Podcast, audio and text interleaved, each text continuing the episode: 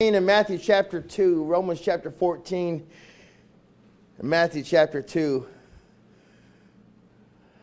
I can't believe it's a Christmas Eve service already.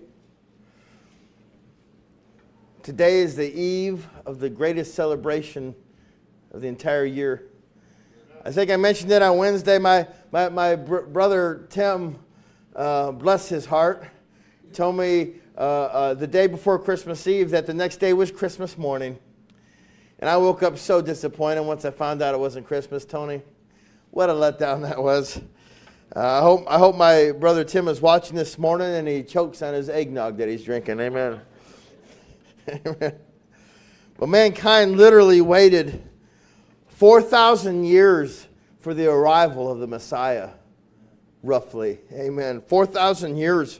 It was, it, Jesus was prophesied about by many prophets and Many, many, many prophecies, Brother Bob, that, that weren't even close, but exact.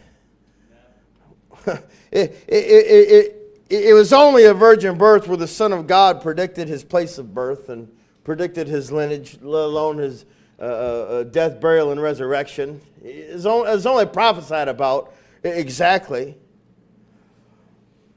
But it wasn't until June 28, 1870, June 28, 1870, that Christmas was declared uh, uh, an official federal holiday in America. Um, there are some that say the celebration of Christmas is taken from pagan roots. Not the birth of Christ in of itself, but the celebration uh, that you would have at the end of December and the giving of gifts one to another. And much of that could be very true.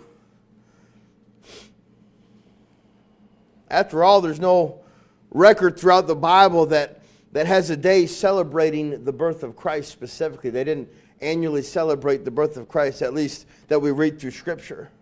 The disciples celebrated his resurrection. That was the big news. That's what really mattered was the resurrection of Christ.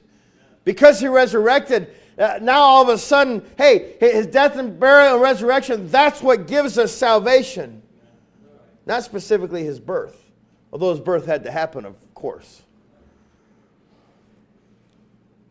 Somebody, I heard a preacher say this the other day, and it sent off a red flag until I, until I meditated upon it, and he's right. I want to word this correctly. Not accepting Christ as your Savior isn't what sends you to hell. Being born a sinner is what sends us to hell. Yes, not accepting Christ, yeah, that's our only way of salvation. But we are born sinners. We're already on our way to hell because we are sinners. Our only hope of salvation is Jesus Christ. But the early church celebrated the resurrection naturally, as they should have. Um, that's why we still meet on Sundays. We're, we're honoring the, the, the, the resurrection of Christ. We're not commanded to, but we meet because we want to. That's the difference. Uh, if we did only what we were commanded to in Scripture and we completely missed the principles that were given to us, there'd be some sad Christian lives out there. So, if the celebration of Christmas, you might ask, as we know it today, isn't found in Scripture, and the disciples didn't seem to celebrate it all throughout Scripture, They didn't even seem to set a day aside for the birth of Christ to celebrate it that were given, coupled with the fact that some pagan traditions may have been influenced for the time of year that we celebrate, then why do we celebrate Christmas at all? The short answer is because he's worthy. Because he's worthy of our celebration, he's worthy of our worship. For those of you, probably everybody knows who Bill Gaither is. Southern gospel guru, right? All the Southern gospel stations, and if anybody's anybody, they're on the Bill Gaither, not show, but you know, videos. There's things that I don't like about Bill Gaither. I could start writing a list of things that I disagree with him doctrinally on, preferences that I have that he does that may not be wrong, but I don't like that he does them. There's a whole lot of things that I don't like about Bill Gaither. But you know, he wrote Because He Lives, I Can Face Tomorrow. He wrote Beulah Land, I'm kind of homesick for a country. Because I don't agree 100%, Miss Kathy, with Bill Gaither, does that mean that I can't sing those songs that he wrote? Absolutely not. It means that uh, if the songs that he wrote point to Christ, I can celebrate and sing those songs. I can worship the Lord with those songs. There may be some things uh, in, in, in the Christmas celebration that may have been adopted from a pagan thing or a pagan thing here. But look, if what we're celebrating points to Christ, I can take part in that. I'm not bowing down before a tree, I'm bowing down on my knees before Jesus Christ. The reason for Christmas.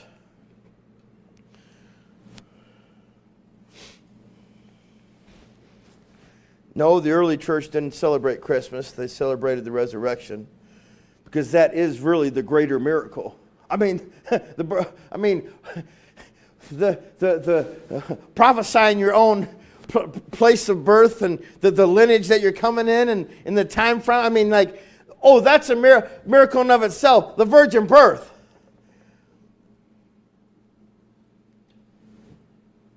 But, and that's monumental. But to save all of mankind from their sins through the death, burial, and resurrection of the cross is the greater miracle. And it was, and, and Christians, early Christians witnessed this. So of course they celebrated that so much the more. It doesn't take away from the birth of Christ. Look at Romans 14, 5. It says, One man esteemeth one day above another, another esteemeth every day alike. Let every man be fully persuaded in his own mind. He that regardeth the day regardeth it unto the Lord, and he that regardeth not the day to the Lord, he doth not regard it. He that eateth, eateth to the Lord, for he giveth God thanks. And he that eateth not to the Lord, he eateth not, and giveth God thanks. For none of us liveth to himself, and no man dieth to himself. That could be a verse that's added to the movie, It's a Wonderful Life. Verse 8 For whether we uh, live, we live unto the Lord, and whether we die, we die unto the Lord. Whether we live, therefore, or die, we are the Lord's. For to this end, Christ both died and rose and revived that he might be Lord both of the dead and living. We celebrate the resurrection once a week. And I can't think of a better reason to celebrate at least once a year the birth of our Messiah that we have the privilege to say we're trusting that he's coming, but we can say, hey, he came, and we can celebrate it, and we can look back and say, hey, we, we know all these things that they didn't know for 4,000 years. What a blessing that is. What a blessing that is. So, yeah. Decorate, put tinsel everywhere, decorate the tree, put lights up. Uh, I mean, have friends over, exchange gifts. He is worthy of our celebration. Jesus is still the answer. Jesus is still the Savior. Jesus is still seeking to save the lost. He was born in a manger. He died on a cross. He resurrected three days later, leading captivity captive, meaning all the souls that were saved before the cross. Amen. He took uh, from the center of the earth up into heaven. And now he reigns in heaven, standing next to the Father, waiting for the day that he's going to call his children home. So, yeah, no matter what the world wants to mix into it, I'll celebrate Christmas and I'll say Merry Christmas and I'll decorate and, I, and, and if the world wants to point to Christ one day of the year, I'll join hand in hand and say, yeah, it's all about Christ. Brother Jim Vipon, would you open this message in a word of prayer, sir?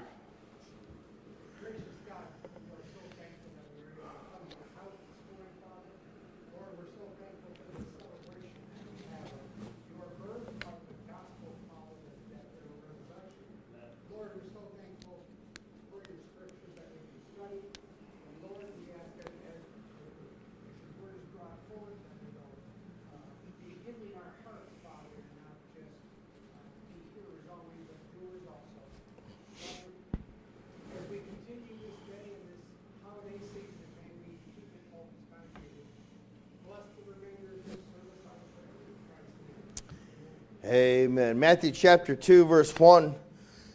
now, when Jesus was born in Bethlehem of Judea in the days of Herod the king, behold, there came wise men from the east to Jerusalem, saying, Where is he that is born king of the Jews? For we have seen his star in the east and have come to worship him. When Herod the king had heard these things, he was troubled, and all Jerusalem with him. Why would Herod be troubled? Notice verse 2. There are three points of worship just in that one verse. And that's why Herod was troubled. Look, the, the wise men called the, this, the, this, the, this king of kings that they were looking for, the king of the Jews, they called him king of the Jews. They said that he had his very own guiding star, and they seek to worship this baby child. Why would that trouble Herod? Because Herod was officially labeled by Rome king of the Jews. And here come these wise men saying, um, We're looking for the king of the Jews. Not you. We're looking for the king of the Jews. That's troubling. They were following a guiding star. Um, Herod didn't have a guiding star. This would have troubled him. And these wise men didn't worship Herod, they were worshiping the king that they were looking for. That troubled Herod.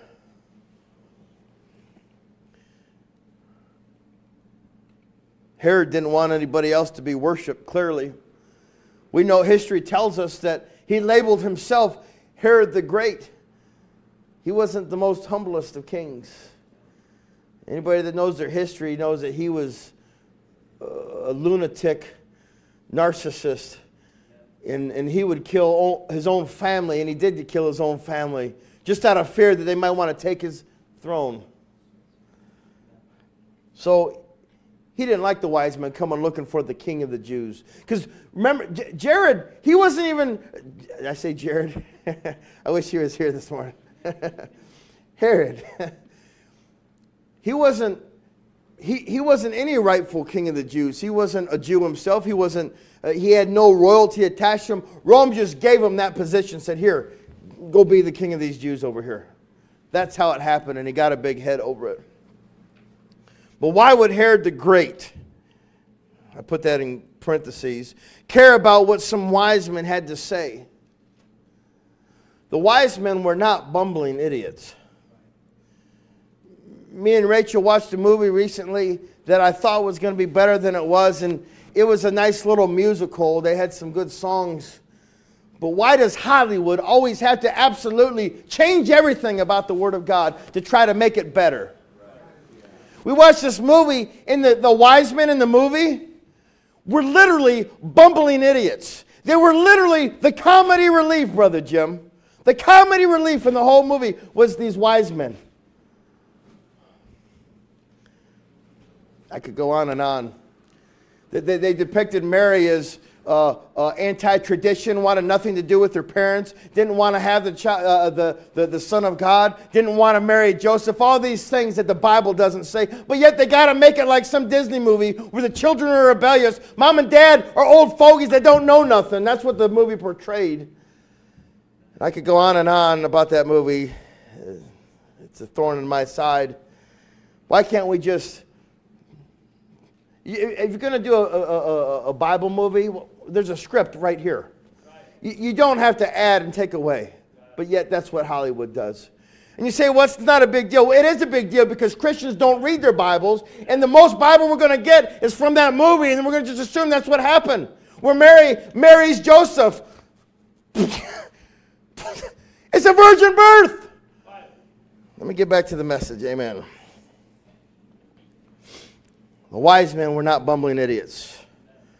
There isn't a lot of information throughout Scripture given to us about these wise men, but there is information given to us about these wise men.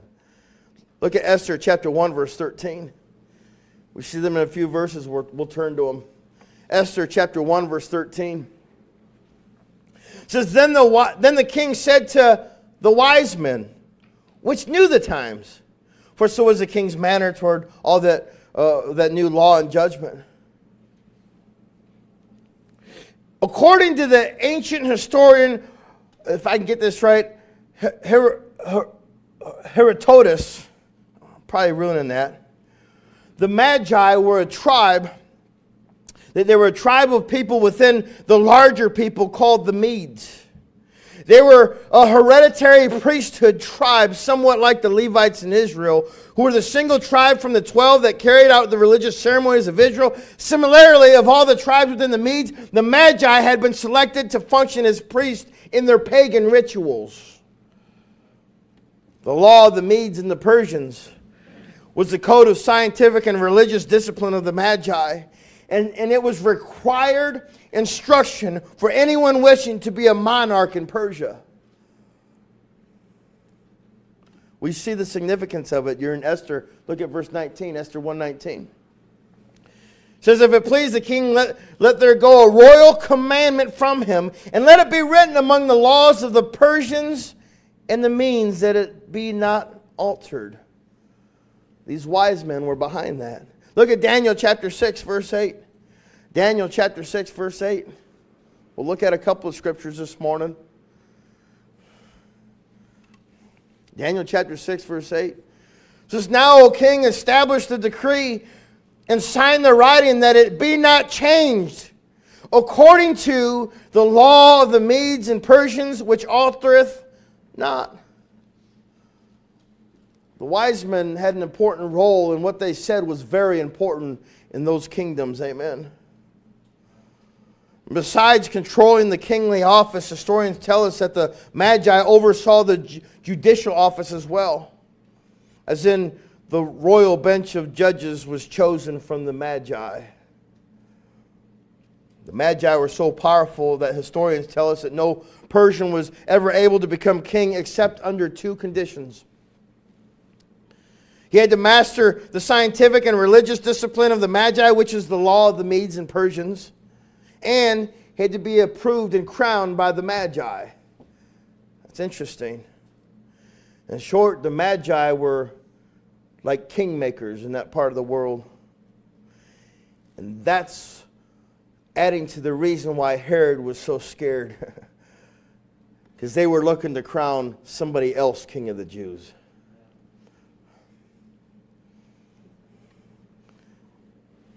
It wasn't three men riding by themselves on camels. We see that all the time. And more than likely, it was men of renown that were that probably had an entourage with them, hundreds, maybe into the thousand or two people that were with them. It probably wasn't three wise men by themselves at all. We can pretty much throw camels out of the equation. It was probably horses, but that's neither here nor there.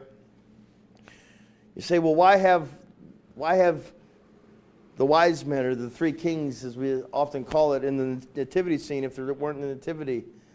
Because it's part of just telling the story of Christmas. We're not saying necessarily that they were there. Amen. So the wise men were a group of very smart men who appoint kings. And you say, so what? Well, don't forget about Daniel chapter 2, verse 48. Turn there, Daniel chapter 2, verse 48. Then the king made Daniel a great man and gave him many great gifts and made him ruler over the whole province of Babylon and chief of the governors over all the who? Wise men of Babylon. Daniel's in charge of them. How interesting that is. And if Daniel, for a time, was head of these wise men, he no doubt told them about the coming Christ who be king of the Jews from birth and born of a virgin. Daniel would have known his Torah, the Old Testament, the first five books of Scripture, amen. And it could very well be that Daniel taught the Magi the Scriptures concerning the coming King of Kings. After all, that was the Magi's job, was to appoint kings. Turn to Numbers chapter 24, 17. Numbers 24, 17. Daniel knew the Old Testament. Daniel was in charge of wise men in Babylon. Why were the kings looking for a star? How did they know about the Christ? Well, let's read Numbers 24 17, a scripture that Daniel would have known. It says, I shall see him, but not now. I shall behold him, but not nigh. There shall come a star out of Jacob, and a, but a, uh, and a scepter shall rise out of Israel, and shall smite the corners of Moab and destroy all the children of Sheth. A scepter is a symbol of kings and royalty. They knew exactly what that meant. We read that today, and we're like, I don't know what that means, it's a symbol of royalty and kingship. And isn't it interesting? An Old Testament prophecy of the Messiah also mentions a star coming out of the out of Jacob at the same time as talking about royalty coming out of Israel. Right at the same time, just before the birth of Christ, was the time that the Magi would have been looking for a king. Herod was in the last stages of his life holding the title of King of the Jews. But the Magi clearly weren't looking for just any king, they were looking for the King of Kings. We can look at what this Herodotus mentioned in, throughout Scripture, and we can look at that as history.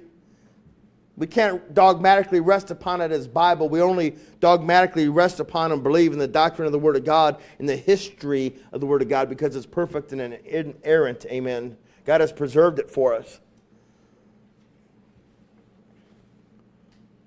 But the Magi, and we can stand on this, knew exactly who Jesus was what he represented and what he was there for for mankind. The scriptures were all there. Even now we have the Old Testament, but they had they had so much of the Old Testament during those. But they had all the Old Testament by the time of Christ. And the scripture was there foretelling of the coming Messiah all over the place. We could spend service after service going through all the prophecies foretelling of the coming Messiah. And the world knew about that but they didn't care. Kind of sounds like modern day times. There's a whole Bible, Old and New Testament, foretelling of the coming Messiah that will one day come at a rapture. There will be a judgment. And the world knows about these scriptures, but they don't really care. Look at Matthew chapter 2, verse 4. And when he had gathered all the chief priests, this is Herod now, when he had gathered all the chief priests and scribes of the people together, he demanded of them where Christ should be born. And they said unto him, In Bethlehem of Judea, for thus it is written by the prophet. And now Bethlehem and the land of Judah are not the least among the princes of Judah, but out of these shall come a governor that shall rule my people Israel. Of course, they're quoting Micah chapter 2, or chapter 5, verse 2. But this shows that the world knew the word of God. They knew the word of God. They knew what the prophecy said, but they didn't care. They had the prophecies right in front of them, yet they had no interest to believe. You can know the scriptures, just like Herod's chief priests and scribes. But knowing scripture is not believing. There are, there are um, men who I believe, if they're telling the truth, have read the Bible cover to cover. They don't believe in Christ. You, you know, this Bible will not speak to you unless you're a born again believer. And if you're not born again, that's why when you read it, it just doesn't, you, you can get a lot from it. Oh, you can get some good wisdom from Proverbs, and you can understand a lot of history, Brother Bob, reading the, through the Gospels and the Old Testament, and you can see uh, uh really the, the, the, whole, the whole Bible is pointing to Christ. Old Testament is, is, is the history, uh, bringing in the lineage of Christ and creation and then all the Old Testament pointing back to Christ.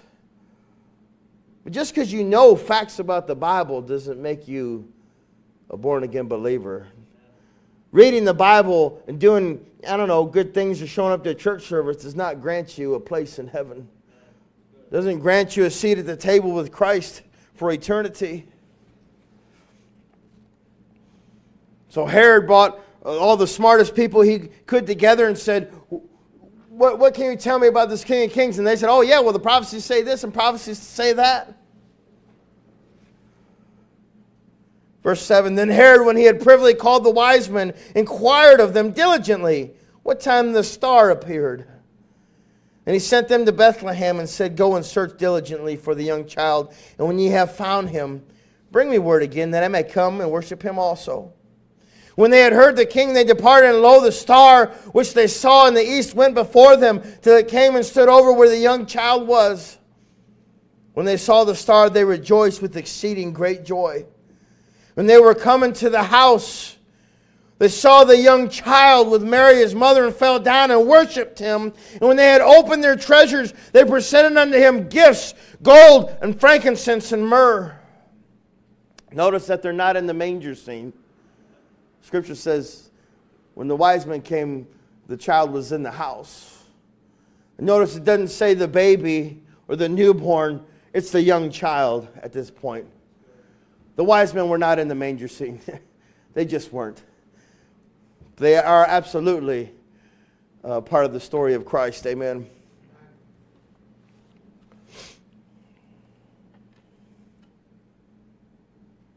They brought him gold.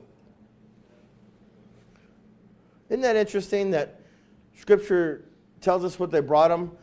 Why, why would I care 2,000 years later what somebody brought somebody else? Unless the writer knew that it mattered. The, the, the Word of God isn't just, eh, just some things that put together so we could. No, no. God gave us exactly not only what we need to know, but everything we'll want to know. And well, we want to know so much more. But everything we need to know is right here. Everything that God wants us to know is right here. The gold that they brought him that represents kingship authority. They brought him frankincense, which represents his priestly position. They brought him myrrh, which represented the sacrifice that he would one day give of himself. Symbolism matters. We live in a culture today where we don't care about the, the, the, we don't care about nothing. We don't care about honoring the Lord. We don't care about uh, how we present ourselves wherever we're going. Watch Judge Judy. They wear sweats and a t-shirt in the courtroom. We care. We live in a world where culture and society says, "Eh, symbolism. Who cares?" The wise men believed the scriptures even when the world didn't.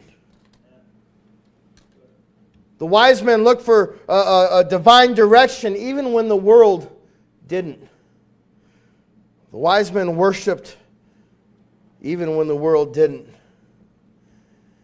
And thankfully, the wise men were obedient to the word of God, even the world when the world isn't. Look at verse uh, 12, Matthew 2 12. And being warned of God in a dream that they should not return to Herod, they departed into their own country another way.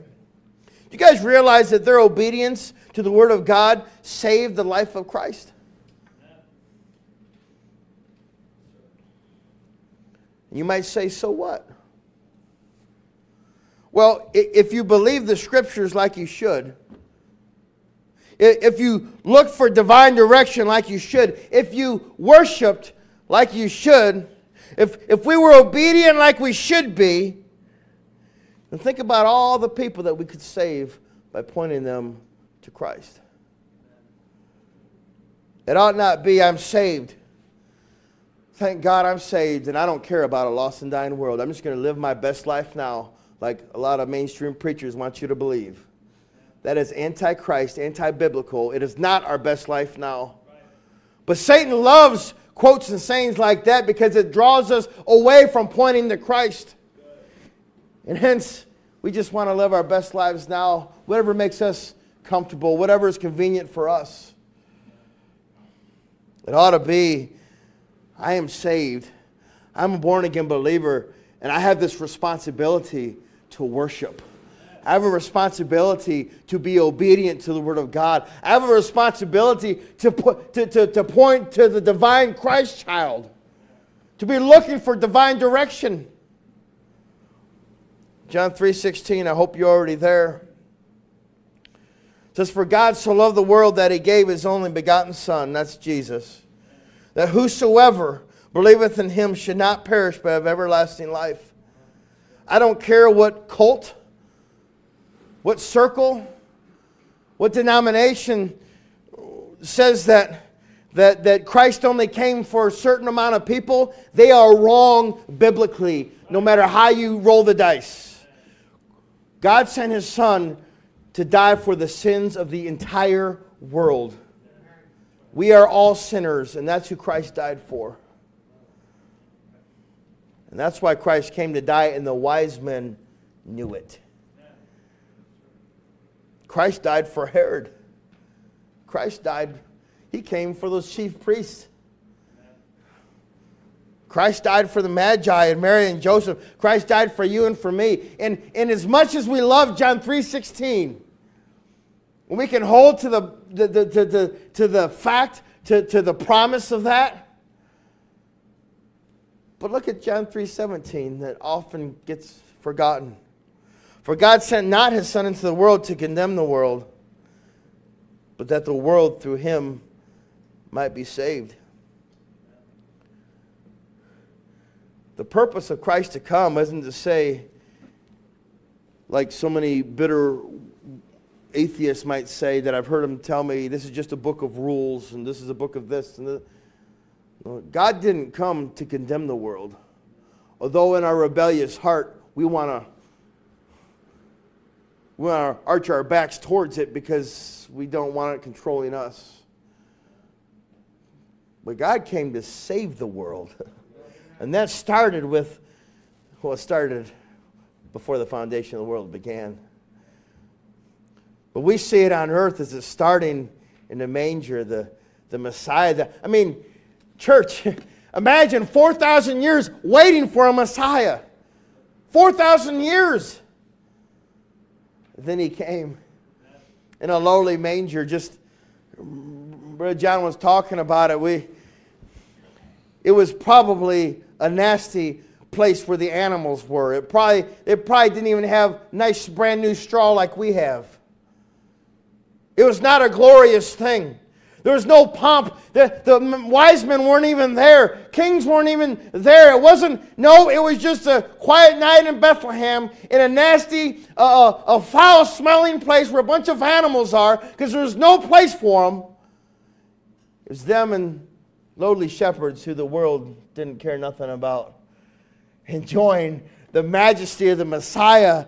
Their minds being blown on what was happening, what God was doing for mankind, how awesome it was. Yet there was a whole world that didn't really care because they don't care about the scriptures that God gave us. Somebody once said, I saw it on a YouTube video, somebody was witnessing on an airplane, and uh, somebody said to him, well, if God's real, why didn't He just write it in a book so we can understand what He wants? God gave us His Word. Why don't we read it? I've had a couple people this week give me sheets showing all the check marks of all the chapters where they have read Scripture this year in this church. What a blessing that is. It only takes about 15 minutes a day to read through Scripture in a year. That's not the end of the world. We spend more time uh, uh, uh, flipping through commercials. Yet we can't find time for the Word of God. Church, that's the Christmas story. The, the, the meaning of why we celebrate Christmas, regardless of the time of year, what people have added to it. We celebrate Christmas because of what Christ did for us. Sure, other things are kind of added to it.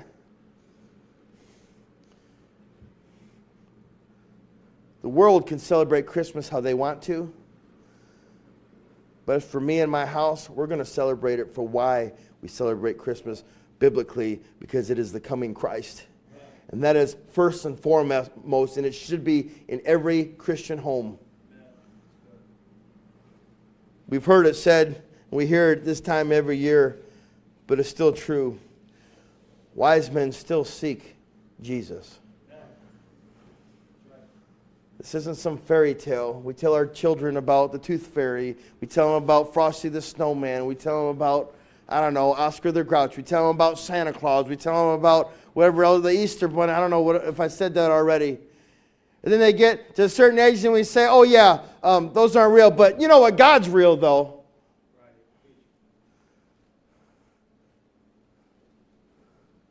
Church, it's all about Christ.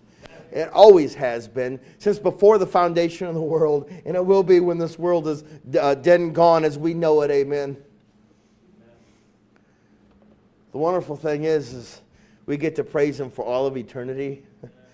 I can't even imagine what the new earth is going to be like, what New Jerusalem is going to be like. We had descriptions of it in Revelations 20, I think. New Jerusalem coming down. We get to see these things, partake in these things. We will not be just a little lower than the angels, but far above them. I can't even fathom that. We get all that because Christ came to be born in a manger, to die a cruel death on a cross, be raised again three days later, taking captivity captive. Woo! That gets to be us one day. Amen. I hope you're saved. If you're not saved, then a Christmas celebration here and there is as close as you'll ever get to anything godly. Amen.